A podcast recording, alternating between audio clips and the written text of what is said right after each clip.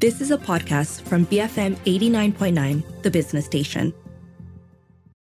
Good afternoon. This is Earth Matters on the Bigger Picture. I'm Juliet Jacobs. In a recently published two part series, local journalism portal Macaranga, in collaboration with the Pulitzer Center's Rainforest Investigations Network, identified gaps in Peninsular Malaysia forest data for the years 2002 to 2021. So their investigations revealed that the data is pretty messy. You know, things like supposed forest reserves not gazetted, oil palm plantations inside forest reserves, outdated maps, discrepancies in bad forest data that will hamper Malaysia's conservation conservation, flood management, and sustainability plans, just to name a few. So, in conjunction with International Day of Forests, which is celebrated annually on the 21st of March, today I'm catching up with Law Yao Hua, environment journalist and editor of Macaranga, and a former fellow of the Rainforest Investigations Network with the Pulitzer Center. We're going to discuss his navigation, and I'm quoting here, through the multiverse of forest data in Peninsular Malaysia and what official government documents reveal about forest reserve changes in Peninsular Malaysia. Welcome, Yao Hua. How are you today? I'm good. Thanks. Thanks, Juliet. Happy to be here. Always a pleasure to see you, Yao Hua. And I'm just going to do it. First of all, I want to say congratulations on your recent wins. So, one of 11 winners of the Sigma Awards 2023. Uh, that was a story that you wrote, edited by Siu Lin, uh, supported by the, the Rainforest Investigations. So, well, congratulations, La. Well thank, done. Thank you very much. Yeah, it's uh, um, yeah, very surprised to win that. Um, well, it's definitely a great encouragement, not just to Macaranga, but hopefully to everyone. Mm-hmm. Uh, it's the first Malaysian entry win. Let's put it out there. Claim the glamour there. You must. Um, and definitely it won't be the last. So yeah. great. Yeah. Okay. Well, congratulations. And you know, you've been doing wonderful work, as I always say, uh, through uh, your work with Macaranga and forest data. So that's something that, uh, you know, this last uh, couple of uh, articles were focused on. You know, it's said to be central to saving our world's forest um, ecosystems, right? It can enable things like quantification of deforestation, you know, forest degradation. You know, basically it helps to facilitate research into uh, protection and conservation measures, right? Effective ones. So you went on an expedition, right? Uh, digging through government documents, trying to uncover uh, this, you know, forest data in Peninsular Malaysia. What were you in search of exactly? Yeah, so yesterday was the International Day of Forest, right? And the theme uh, this year is forest and health. And I think by now we all know the importance, or we should know the importance of forests for our health. And it's not just a matter of you know how much forest there are, but also in what state the forests are. Uh, I mean, the status of the forest, mm. uh, where they are, and how we are using them, and it all relates to our, you know, how much clean water we have, you know, our food security, the you know, the control of diseases, um, and, and management of floods. So all those matters for our health, you know, whether mental or physical, it all matters.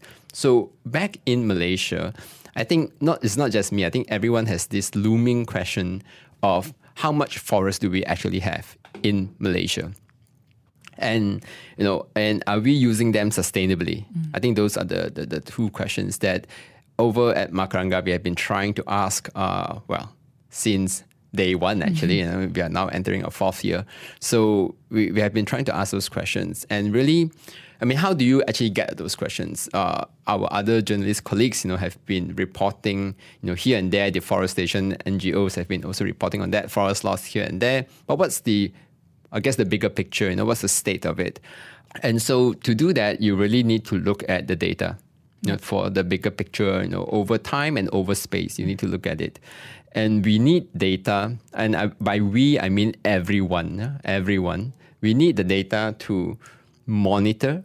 We need the data to measure, and we need the data to do better uh, when it comes to forest management.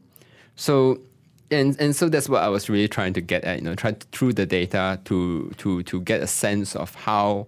Um, Malaysia, or well, specifically Peninsular Malaysia, has been using our forest. Mm-hmm. And as you said, it's a it's a multiverse of forest data because it's really you know, we, are, I, we have been really struggling to find the, the correct word to describe it. Okay. we have gone everywhere from lousy, wrong, messy, chaotic. In the end, I realized it's I can't tell who's right and who's wrong, really, okay. because it depends on how you define forest. So the, the the I guess the most technically correct word to describe it uh, is that it's a multiverse. Mm-hmm. So we say it's a multiverse because um, at any one time you can say you can give a figure of how much forest there is in Malaysia, and you could be right. It's okay. based on how you define forest, what data set you use. You know, you can narrow it down and filtered the data in such a way that I cannot say you are wrong. Right. But then your data and mine, I mean, your interpretation and mine could be so vastly different. It's this gap that we need to make sense of mm-hmm. and try to see, you know, how, how, how we could do better. Yeah, so so that's that's really what we were trying to get at with this two two parter series. Yeah. Okay, and in terms of definition, so let's talk about that, right? So you, um, you know, in in the article you wrote about how Malaysia doubled its GDP without sacrificing its forest cover, right? And this is according, and you put there official statistics, and you also put it very beautifully in the article. You and uh, Siu Lin, a feat of green development. You described it. It as. is, it is, yeah. Can you remind us then, you know, how state forestry departments and the federal forestry department of Peninsular Malaysia, who basically manage our forests, right? What do they define forests here as? Right. So the point that Malaysia has doubled its GDP, you know, in the last 20 years, whereas our forest cover more or less have remained constant, hovering around 54, 55%. That's for the whole of Malaysia. Mm-hmm. And of course, there are three different bodies that govern or, or that manages forest in, in Malaysia. There's the Peninsular uh, Forestry Department, and then there's the one in Sabah and Sarawak. So three different ones. Yeah. So so let's just focus on the one in Peninsular Malaysia. So the government, uh, the official uh, statistics, every time the any official says anything about forest, they're referring to uh, land use.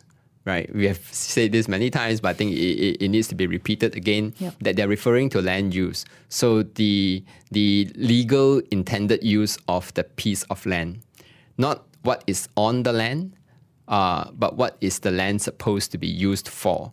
So, for example, if that land under the in the land office, uh, plot A is uh, designated as forest use or forest reserve, then it is forest, even though it can be uh, under the under the same law under the National Forestry Act. You can develop a quarry on it. You can mine sand in it. Uh, in some instances, uh, there are also oil palm inside the forest reserves. Um, you know, so but because the land is still uh, designated as forest use or as forest reserve, it counts as forest in the official statistics. So every time a minister comes out and say we still have more than 50% of our land as forest, they are referring to the land use. But what we see with our eyes and what the satellite detects is not the land use, but rather the land cover, mm-hmm. what is physically on the land itself. So as we say, you know, if it's a quarry, then we will see we, we see it and we say that's not a forest. Satellite sees it and say that's not a forest.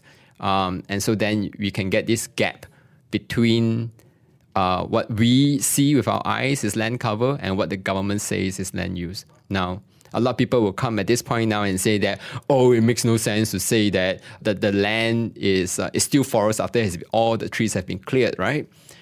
But there is, um, I will argue that there is a rationale for using land use because we are managing the country, we are managing the land, uh, or they are managing the country, managing the land. So, um, it's it, it, so to manage it, right? It, it's more of like a, um, uh, yeah, so land use planning kind of a thing, 10 year, 30 year planning kind of thing. This is this site is for, for forest and so it remains. And it can be argued that, you know, I clear the trees now, in 20 years the trees can grow back. So if we just go by land cover, then of course the accounting will be very, um, you know, up and down, up and down, and it could make planning quite difficult also. So there are rationale, merits for both approaches, land use, you know, or land cover, but it's just important to know the difference. Mm-hmm. Yeah. And in terms of knowing the difference, um, you know, because that's where I think the contention comes about, right? Because you say this is a forest reserve, but then there's nothing there, and that really like uh, irks people, right? Or they're wondering what's happening. But well, there could be a quarry there. Could be a quarry there as yeah. well, or there could be, as you said, uh, uh, forest plantations, right? That's something yes, else yes. that we've spoken about. All of that is legal, right? That is perfectly within the law.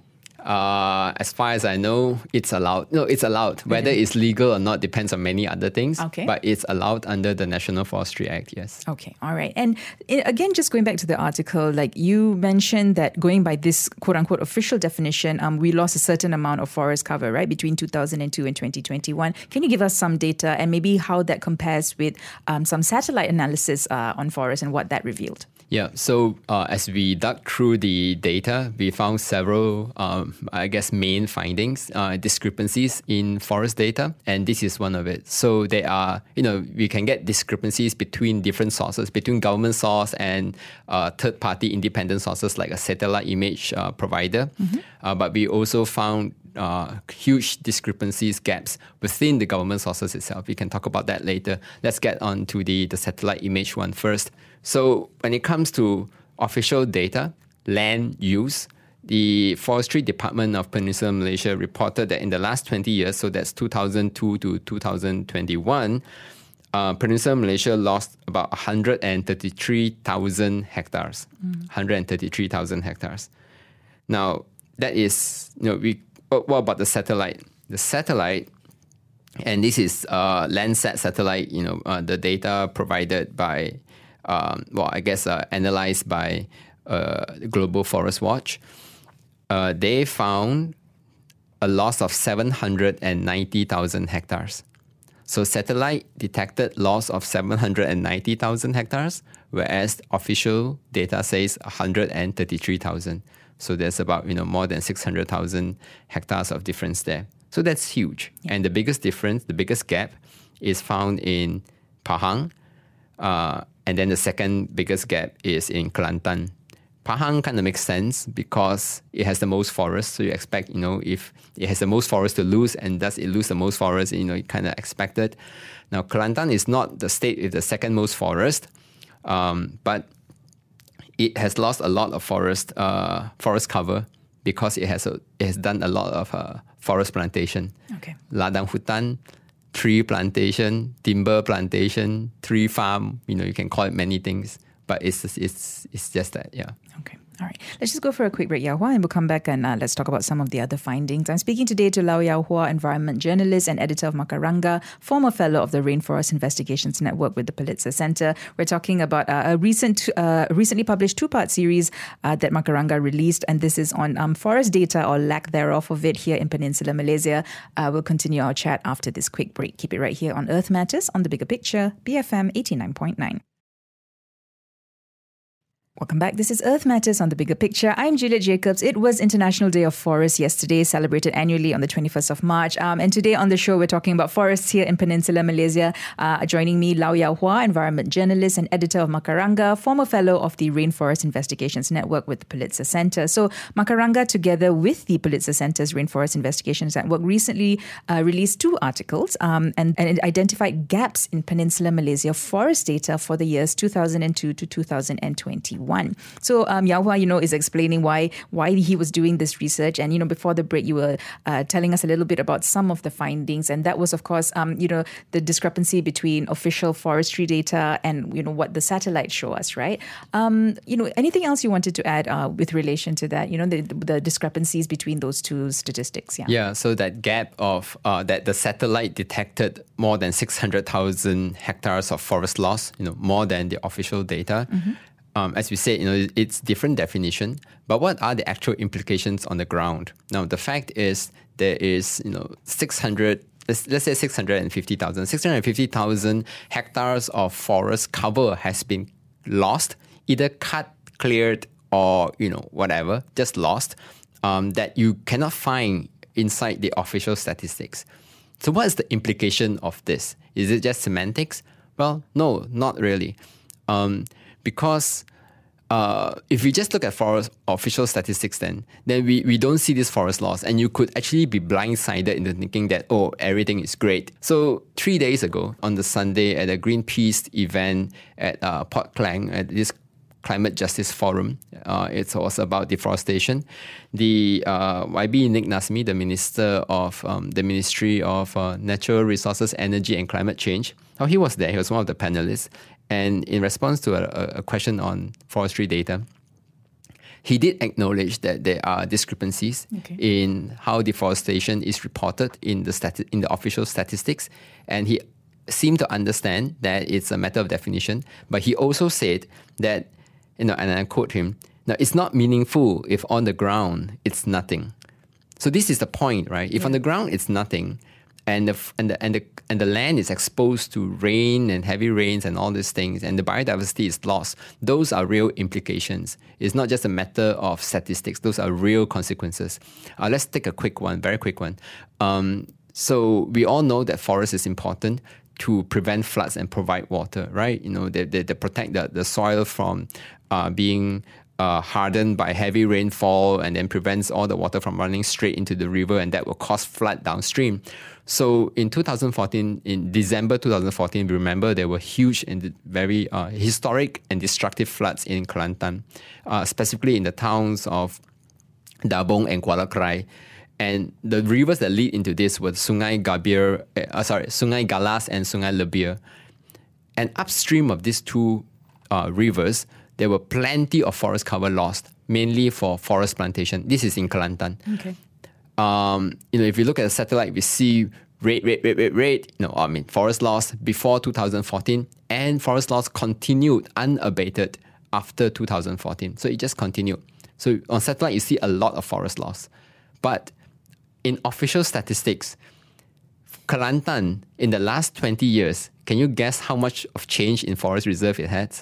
You expect a decrease, but no, it actually had an increase of 200 hectares. Wow. This is why, like, you know, it has serious implications. Yeah. It blindsides us. If we don't really understand the data, if we don't probe, we don't know. And this is serious. Because Yeah. it paints a very rosy picture, isn't it? Especially when we are on the international stage, right? Talking about our uh, national forest cover and things like that. Yeah, I, I'm not sure whether the intent was to paint a rosy picture, uh, but definitely, and, and you see, they're not technically wrong. Correct, correct. You see, yeah. they're not technically wrong, but the implications are severe, and we need to understand the what what this difference actually mean. And I hope the ministers and the officers, when they go out and say we have more than fifty percent of our forest cover, that they are aware of the consequence of keep you know of, of promoting this this figure. And another, uh, you know, very interesting thing that I uh, found from your articles, you know, you highlighted the point of confusion is that forestry department statistics diverge greatly from those uh, not only you know with satellites but also in state gazettes, right? And um, we know that state governments they are, as you as you wrote in the article, the sole authority to add or remove forest reserves. Um, talk to me a little bit about your findings, you know, for that. Yeah, this is this is a really a good one. Then this is the one that really stunned me quite a bit. Um, and we always like to be stunned when we're doing our reporting. so yeah, so you know, state government are the ones that would have the sole authority to make any changes to forest reserve, to add, to remove, to change the classification, blah blah blah. You know, to approve development inside forest reserves. It's all on the state government uh, particularly, of course, the chief minister or the Menteri Besar. Now, and in, in the National Forestry Act, it is stated clearly that any changes to the forest reserve would not take effect until such change is um, published in the State Gazette. And then there is a date, and then it only takes effect after that date that is published there. So of course, then you logically then it, it means that the state gazette is the ultimate, uh, I guess, reference or authority on forest reserves. So we started looking into it, and we found that lo and behold, uh, there's actually a huge gap between the forest reserve changes that is reported in the state gazettes and the one reported in the forestry department annual reports and statistics book. Okay. What's the difference? In the last 20 years, again, 2002 to 2021, the Forestry Department statistics reported an increase of 190,000 hectares of forest reserves in Peninsular Malaysia, 190,000. If you look at the corresponding period in the state gazettes, you find an actual decrease of 7,000 hectares. So that if you put those two together, that means the forestry statistics, the forestry department statistics, is have seemed to be over-reporting almost 200,000 hectares of forest reserves that you cannot find in the state gazettes. So who is correct, right? Like, like, uh, like I can't explain this. Actually, I can't explain this, and and nobody has been able to explain this. At least not with concrete evidence that you know I can, I can name here, and so why you know and, and and the implication of this is is also again quite severe actually before we talk about the implication if you recall like i think it was a, a couple of weeks ago audit negara uh, released their report on um, Selangor. Yes. And then it was stated in there that this is a bit of a separate thing, uh, but again, it's just another, uh, I guess, uh, independent body showing that there are discrepancies in the government's data. So there, the Selangor Forestry Department apparently have not uh, checked the borders of their forest reserves,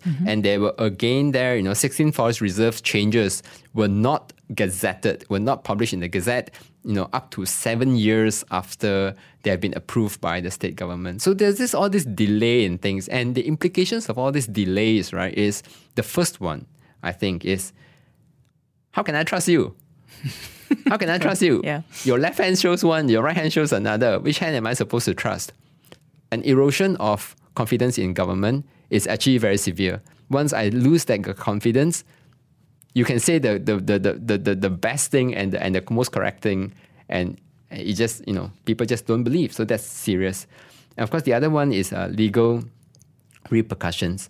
We know um, if you guys have not read about it, go read up on the Bukit Cheraka case in, in Selangor. So this is one where um, the state government for the longest of time seem to think that they have de-gazetted the, the forest reserve, yes. Bukit Cheraka Forest Reserve. Um, then they allow development on it.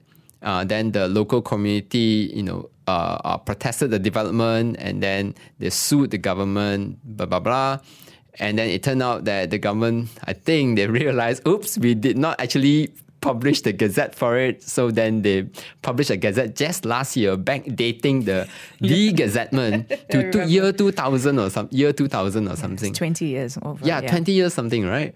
So so yeah, so this is legal repercussions because if you know on one on the left hand you say that it has been uh, either added or, or de-gazetted, but then on the right hand you didn't finish the legal procedure. So what is it now? Is it a forest reserve or is it not? And you also sort of like lay the the blame with the previous state government, right? Because it was a different uh, it was a different sort of ruling. uh, Yeah, yeah, it's well. very, So it it's was very, it's very, it's very handy now. You know, now Yeah. we change government so often. It's very handy to say, it's, oh, it's a previous one. It's a previous one. We'll do better from now on. We welcome that. Definitely do better. Yeah. okay. So yes, I mean that was a huge. I remember it was a, a Teck Wyn, right? Lim Teck Wyn, who found out, you know, that they had actually backdated. He found out first that it was never gazetted, and then the backdating uh, happened. Um, so okay, so we've been talking about implications, right? And I also want to talk about, you know, the second part of the article. Uh, you actually highlight particular projects, isn't it, uh, that are sort of forest clearing projects that have been approved inside reserves, um, and there's a lot of it. You, you know, you pointed out a lot of the forest loss could be attributed to natural disturbances and illegal logging, but the majority likely compromise these sorts of approved projects, right? Cut forests on and on land whose status, as we mentioned, remains as forest use, right? Some of the examples maybe you want to share with our listeners?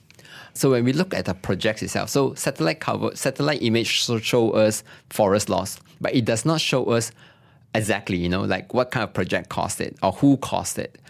And so to know that, to really get a, a, a- concrete uh, evidence of the projects that have replaced natural forest uh, in Peninsular Malaysia, the best one to me, in, in, in my opinion, is to look at the EIA reports, the Environmental Impact Assessment reports of the projects that have been approved inside forests.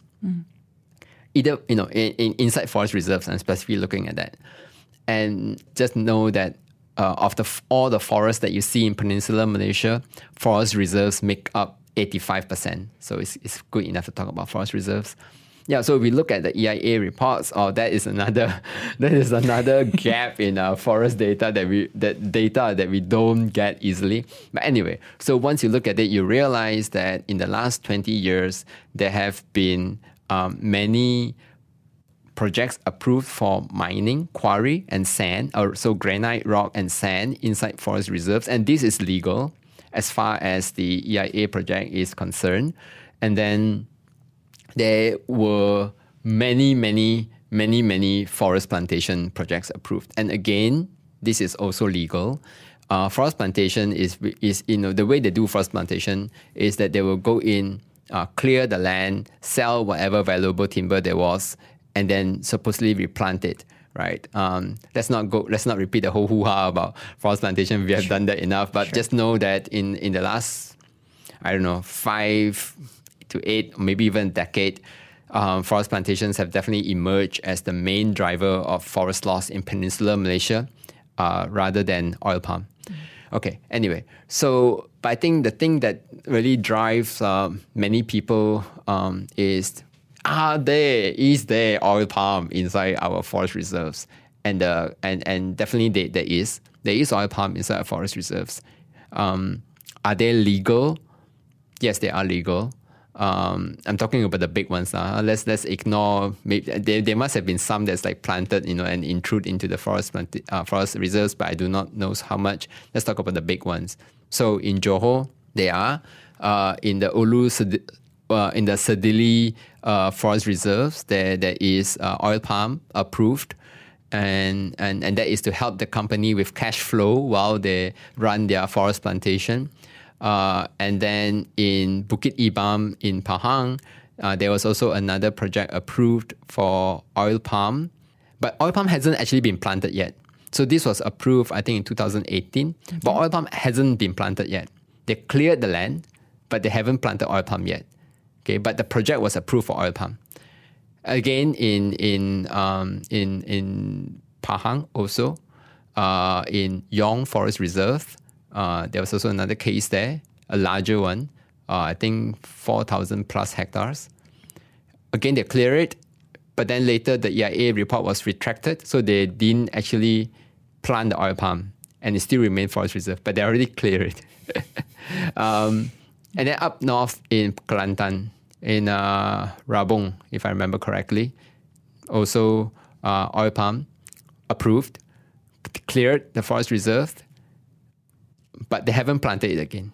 Now you see, it's very hard to plant oil palm in forest reserve now or in natural forest in Peninsular Malaysia because with the new MSPO ruling, MSPO is a certification, the mandatory certification that all oil palm traders and planters need to have in Peninsular Malaysia, is that you cannot, you won't get certified if your oil palm comes from a land that replaced natural forest. Mm-hmm. Yep. So all the ones that I've spoken of just now, except for the one in Johor, you know, they are the one in Johor was like many years ago. The other ones I talk about in Kelantan and in Pahang are more recent, and so they have not planted their oil palm, and including the ones that I we did, you know, in in uh, yeah, also in Bukit Ibam, the one, uh, yeah, let's not name the company. Um, yeah, again, they have not planted. They just cut. They have not planted, but the state government and the DOE the Department of Environment had approved those projects for oil palm. Mm. Yeah.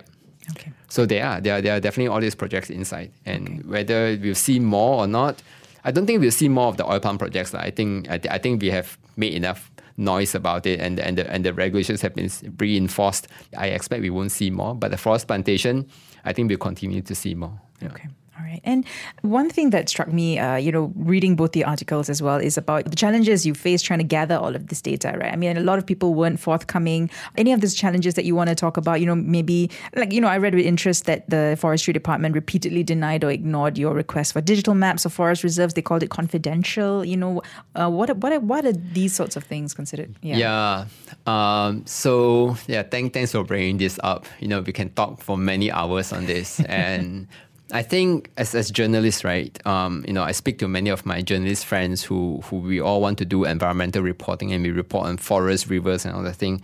I think we almost always have a very very difficult time getting forest data, even meteorological data, river data. So.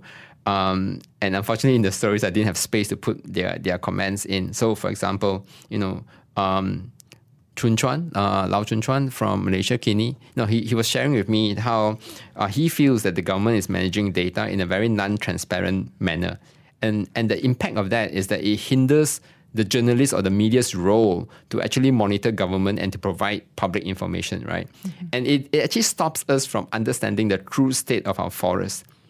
And journalists have a hard time doing our jobs already. You give us a bit of a barrier and then another barrier, and then the editors in the newsrooms, you know, I'm not talking about Malaysiakini specifically, but just all across. You know, they say, oh, you you you spend uh, so much time on this, you know, going nowhere. Drop this, go on to another political news. Just a little bit of barrier will actually uh, be very effective in discouraging journalists from further probing and providing the public with the good information, accurate information with context uh, that the public deserves and also the government deserves actually. Mm. So that and then uh, another journalist Li Jiahui from Sin Chew, yeah, she was also reporting. Uh, she was reporting on like the Pahang's flood last year, and she had trouble getting information on you know rivers, irrigation, and of course forest. Um, she she was telling me that you know she she wasn't so experienced in, in reporting on all these issues, but she really wanted to try, and we were working together and trying to get some of the things. But for her, you know, the government data management ecosystem, the, the system itself is just so unorganized. You know, you can't easily type in a keyword and find. And that was, I think, the first part of last year. Um, and yeah, and then I know as usual, our inquiries to the government officers always almost get ignored. Not always the time, but you know, very often they get ignored. And so um, yeah, I mean, there has been some improvement in, in government data management in the, the past few months, actually. The Audit Negara's website has been revamped and it's much easier to use now. It's like so great. You can just go on, put in a keyword, and they call out all the report that has contained that contain the keyword. It's just great. Um, of course, the Open DOSM uh, by I think the Ministry of Economy, you know, uh, and, and they are doing a good job there also, but well, not enough data lah. The environmental data is not there. Mm. Um, but yeah, and um, I think maybe now is a good time to.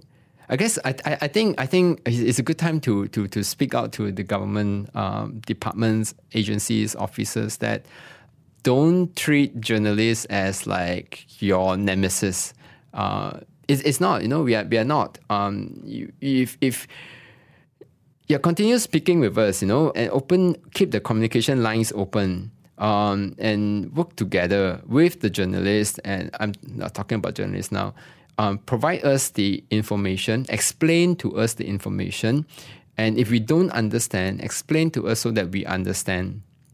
At least from your point of view and from you know your the the the limits of your work. If they are, we all know that you face pressure up and below uh, in carrying out your work. Um, and I'm talking about all government agencies, but of course, you know, specifically the, the forestry department. And um, but but yeah, but but you know, definitely keep the channels open. And to truth be told, they they are doing good stuff. You know, they are they are trying and, and they are doing some good stuff. They are improving. You know, trying to digitize their work, uh, make it electronic. Uh, but you know, I, I don't think they release the data to us, but at least they're trying to make it more efficient within their own channels. Um, so that's a good thing. And then they, I, two weeks ago, I heard that you know they were presenting in a in a conference where they say they will start using a lot more aerial monitoring and drones. That's all great, but you know, to convince the public that you know you are doing your part and you're doing your part for the public, just you yourself saying it alone, as I said, when there's an erosion of public confidence, it's not enough you do really need the journalist to to to come in objectively and then to report it. So you you keep the channels open is, is what I'm saying. Mm-hmm. Yeah, and make that info um, accessible and um, yeah, open and accessible. Yeah, and, right? and actually, again, you know, just to yeah, just to emphasize if I can that it's very often, you know, the the forests are managed. Uh, it is the mandate of the national. Uh, is the, is the mandate of the forestry department to manage the forest but they have no authority over the forest. Mm, mm. It's like they are the gardeners tending to the garden, but the garden doesn't belong to them. The garden belongs to the landowner or whoever owns the property. And if the prop- the property owner says, "I want to blast open the garden, let put a big rock there, put a big pond here," you know, I don't want all these trees. I only want it concrete. What can the gardener say? So we go after the gardener, or we try to get information for the gardener, but we know very well there's a landowner. Um, and so, you know, we, wow, the state government should really, really be a lot more open and transparent also. Okay. Yeah. Okay, all right. Um, one more quick break, Yao Hua. Let's come back and talk about, you know, again, the impacts of these inaccurate forest data sets, you know, on things like, you know, from global commitments right up to banks' decision making and biodiversity. Uh, I'm speaking today to Law Yao Hua. He's an environmental journalist and editor for Macaranga, former fellow of the Rainforest Investigations Network with the Pulitzer Center. We're talking about how some, well, I'm going to use the word here, messy forest data messes with conservation. Uh, we'll continue that discussion after this break. Keep it right here on Earth Matters on the bigger picture, BFM 89.9. Welcome back. This is Earth Matters on the Bigger Picture. I'm Juliet Jacobs. It was International Day of Forests yesterday, and we are talking about forests today, specifically forest data or lack thereof of it here in Peninsular Malaysia. With me today, Law Yao Hua, environment journalist and editor at Macaranga, former fellow of the Rainforest Investigations Network with the Pulitzer Center. So, Macaranga, together with the network, uh, recently published a couple of articles, you know, which identified these huge gaps. Well, I will say huge gaps in Peninsular Malaysia forest data. Uh, these were for the years 2002 to uh, 2021. So, you know, before the couple of breaks, yeah, well, we were talking about some of the impacts, right, of these um, uh, of the inaccurate, right, it's basically inaccurate forest data sets. Um, talk to me a little bit about, you know, how it hampers us, you know, from meeting things like our sustainability commitments, or yeah, what are, what are some of the okay, yeah. What are the impacts? So, mm. so um, you know, we talk about the impacts on you know floods, yes. right? And and there's other impacts on also, for example, if you think about our, our global commitments. Uh, or just commitment uh, to sustainability in general, local, national, regional, international. You know, we, we, we have this Paris Agreement, where Malaysian the Malaysian government has pledged to reduce our greenhouse uh, emission, greenhouse gas emission by intensity, you know, by 45% compared to I think 2005, uh, and we have to reach this target by 2030. And so we give, we provide to the United Nations uh, a report and update every two years. And, and, a big part of this emissions, right, is the amount of carbon that is absorbed by our forest. Okay.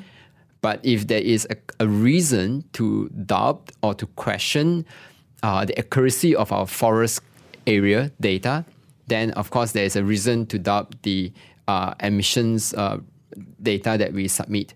And if you say you have achieved the target, again, if there's an erosion of public confidence, then there's a problem there. Yeah. And again, with and then if you go down one level, we look at the industry the banks. So now we hear a lot about green financing, ESG, you know, all this important stuff, and um, the banks have a huge role to play uh, in doing the due diligence of you know removing any element of uh, deforestation out of all the projects that they finance. You know, and you know, bankers have told me, and I really thank again the bankers who speak to me. You know, they are so scared of speaking to me, but they spoke with me and they shared that you know they you know they they want to do the due diligence to check the, their clients or potential clients for deforestation elements, but they, they struggle to do it because they don't have the uh, reliable and accurate data uh, to actually check you know, whether this project, for example, if this is uh, they're building a bridge, for example, to finance to build a bridge or finance to build a farm or something like that, you know, is it cutting down forests? Is it eroding? Is it intruding into any high conservation value forest? That kind of thing. Um, if it does, then uh, the banks would you know lay their hands off it, or they would advise the clients to hey, you know do it somewhere else or do it another way, right? Uh, but they don't have this data, and, and they can't really do it well. And you, you, might think, okay, they can't do it well, then at least use whatever data they have and then tell the client. Uh. But the thing is, if I'm bank A and I do it with this data and I tell my client, my client will say, oh, why you so mafan? You know, this one I don't get from bank A, I can go get from bank B. Then go to bank B, and then bank B can say that, oh, we don't have the data, it's not free, it's very difficult, so we don't use lah. Uh, just look at your one, I think it's okay, then okay. Mm. So there's no plain playing field, fair playing field for the banks that want to do the proper job right. on due diligence. So the bankers are telling me um, that they need this data free, reliable, publicly available, easy to get. Reliable is very key because they also need to convince their clients, hey, I'm I, I I'm telling you this because this is like something published by Macaranga. You know, Macaranga just won this big award, so they're very reliable. exactly. Something like that, right? Exactly. But of course it has to be government data. This is the most reliable. Mm. Uh, or, or the clients feel is most reliable, I think. So yeah, so again, you know, this harks back to some of the solutions um, that um, that that that we can talk about later. Actually, there's another point I want to make uh, before I forget on the implications. So everything we have talked about is really on many of it is like statistics, right? Um, and how much they, how much forest there is. Dylan Ong, who is a biodiversity consultant, has also told me that um, we need to also look beyond just how much forest there is, but also at the quality of the forest and instead of you know really being hung up on like 50% forest cover um, may, might it be better to focus on you know the, the parts that matter the, the where the most biodiversity is uh, or where it's most likely to be able to be protected the, the most value for our buck that kind of thing mm-hmm. um, so yeah the actual biodiversity and quality of the forest itself matters a lot a lot I agree also you know it's not really like is it 50% that we need? Is it 40%? Is it 70%? So what if it's 70% so-called quote unquote forest, but then it's all acacia trees, you know, or all eucalyptus trees, We actually absorb so much water off the ground. Um, so what's the point, right? Um, so yeah, so the biodiversity is, is, a, is a key element that unfortunately, I didn't really focus too much on uh, in our stories. Mm-hmm. Yeah. Okay. Well, maybe for subsequent ones. Um, but let's talk about solutions. Then we've got a few more minutes. Um, Okay. You know why? Yeah. What is you spoke to? What over twenty sort of? Uh, Yeah, actually, we reached out to like 40, over 50 people, but only 20 actually responded to us, which is really disappointing. But But bless those twenty. yeah, oh, thanks, thanks to them. And so yeah, so actually the call for solutions is, is very com- is very standard. It's very uniform. Is is the the first thing to do is to make the data available. And who has this data? Really, it's the government that has the data. The government, Department of Environment, the Department of uh, Forestry, and all these other departments make their data free, available, public, easy to get. Easy to get means put it online. Uh, free means don't make us pay for it. You know, state gazettes that kind. Don't make us pay for it. Um, public, of course, you know anybody can access. Easy to get. You know, not just online, but also the the layout has to be friendly. Uh, I'm not sure if there's too much to ask at this point. Like, and at this point, maybe just put it out there. And, and, and put it in whatever form, PDF form, go whatever form, just just just put it up there. Uh, we can't even get forestry department annual reports for all the states online. You have to actually go to each of these different states. And the one in Kuala Lumpur, the library in Kuala Lumpur also for the forestry department, they don't have all the annual reports from every state. Kalau mereka bagi, kami dapat lah. Kalau mereka tak bagi, kami tidak dapat. Right. So for me who come here, I was like, oh yo, so I need to go to, you know, Terengganu, uh, Kuantan, all these different areas to go get it. It's like, yeah, so make it available, easy to get. And then it helps the government because once you make this data available, then everyone else who has an interest will start looking into it. And then everyone can verify, double check, and then write about it. If your data is good, then all of us talking about how good it is will increase public confidence in the government's capacity and, and ability. That's great for the government. If the data has gaps, we report about it. The government and us should all work together across agencies, across stakeholders to improve the management and to improve the actions that need to be done. Then, then only we are working towards a better Malaysia. Ma. Hmm. Otherwise, everyone work in silos. Even government agencies are working in silos. You know, it's, it's just so handicapped.